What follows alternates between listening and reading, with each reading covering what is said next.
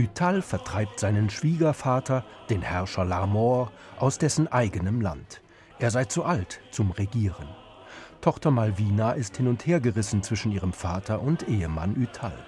Vergeblich versucht sie eine Schlacht zwischen beiden zu verhindern. Dem besiegten Utal droht die Verbannung. Malvina will ihm folgen. Bewegt von dieser Geste der Liebe, gesteht Utal seine Schuld und Lamor verzeiht.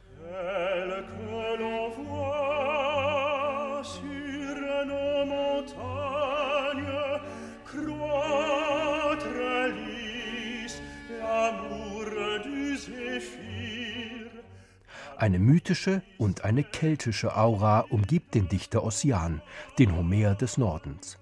In den Reihen der Opernfabrikanten des französischen Empire, die sich durch Gedichte Ossians inspiriert fühlten, war Etienne Nicolas Méhul.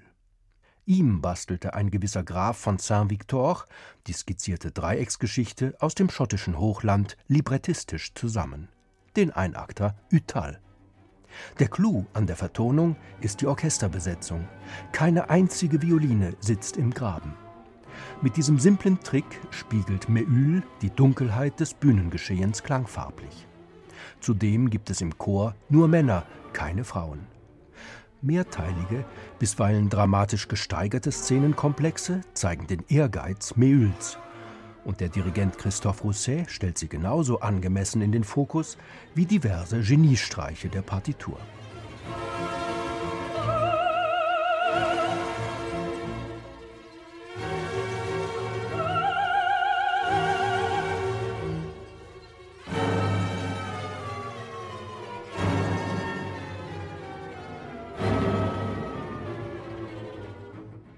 Eine Ouvertüre durch weibliche Klagerufe unterbrechen zu lassen, welche Wirkung hat das nur?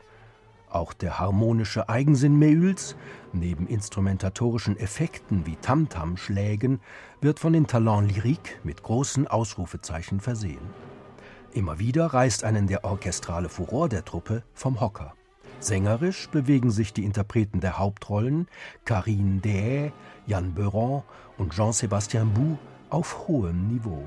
Insgesamt wieder einmal eine willkommene Rarität, initiiert vom ungebrochen entdeckungsfreudigen Palazzetto Plosane aus Venedig.